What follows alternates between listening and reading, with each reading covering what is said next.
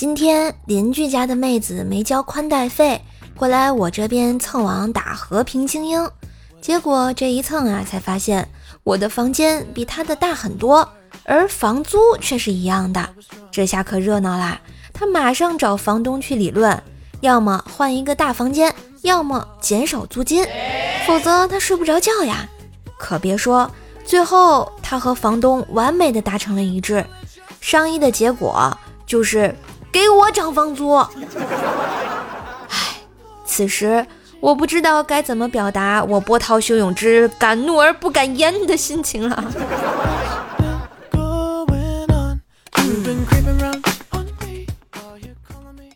今天去女友家接她去逛街，进门后看到一素颜女子躺在沙发上，我愣住了，心想她没有姐姐或妹妹什么的呀，就问她。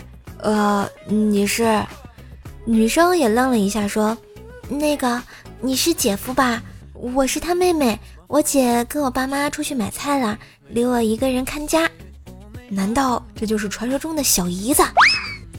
这是我心里第一时间想到的人物，于是开始了我那臭不要脸的精神，各种段子出口成章，聊了大概二十分钟。小姨子突然说要去化个妆，等她化完妆出来。我悔的肠子都青了，不是，亲爱的，你听我解释。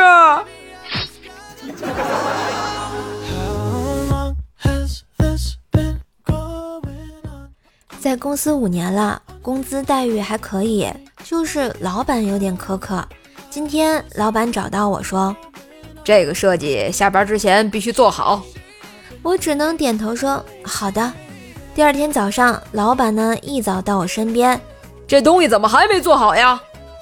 我气愤地说：“急什么？我这不还没下班呢吗？”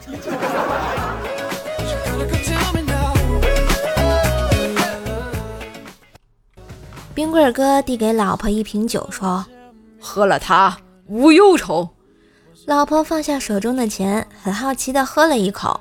冰棍哥啊，本想着让老婆喝醉，自己偷点零花钱。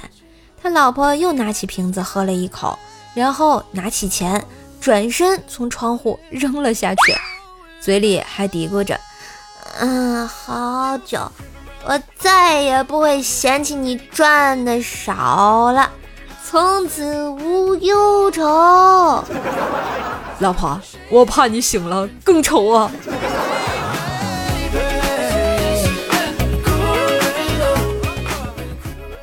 最近啊，公司倒闭了，苦逼的我每天都在外面奔波找工作。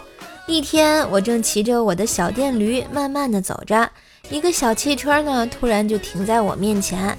我正纳闷呢，老同学就走了下来。